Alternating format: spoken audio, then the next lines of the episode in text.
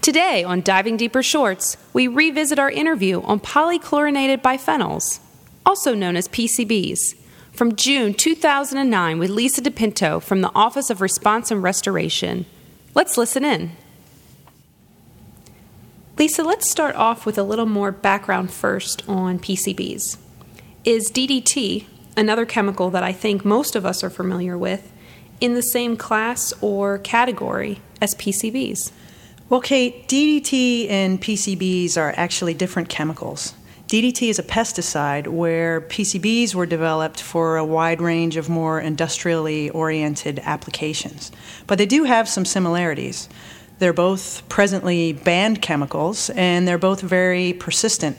So we're still finding them both in the environment. From the 1920s until their ban in 1979, there were an estimated one and a half billion pounds of PCBs that were made for things such as microscope oils, electrical insulators, capacitors, to even electric appliances like old TV sets or refrigerators that we can still occasionally find in households today. They were even sprayed on dirt roads to keep the dust down before they really knew what some of the unintended consequences of widespread use of PCBs were.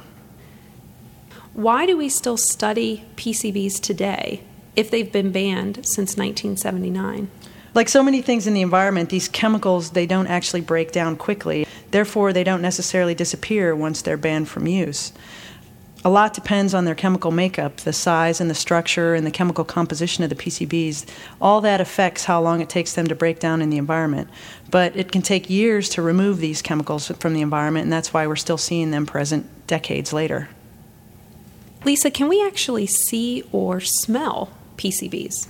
No. PCBs don't have a known smell or taste.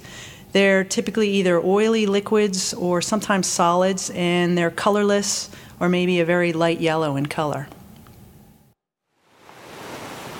That's all for today's Diving Deeper Shorts, where we highlight a few minutes of your favorite Diving Deeper episodes.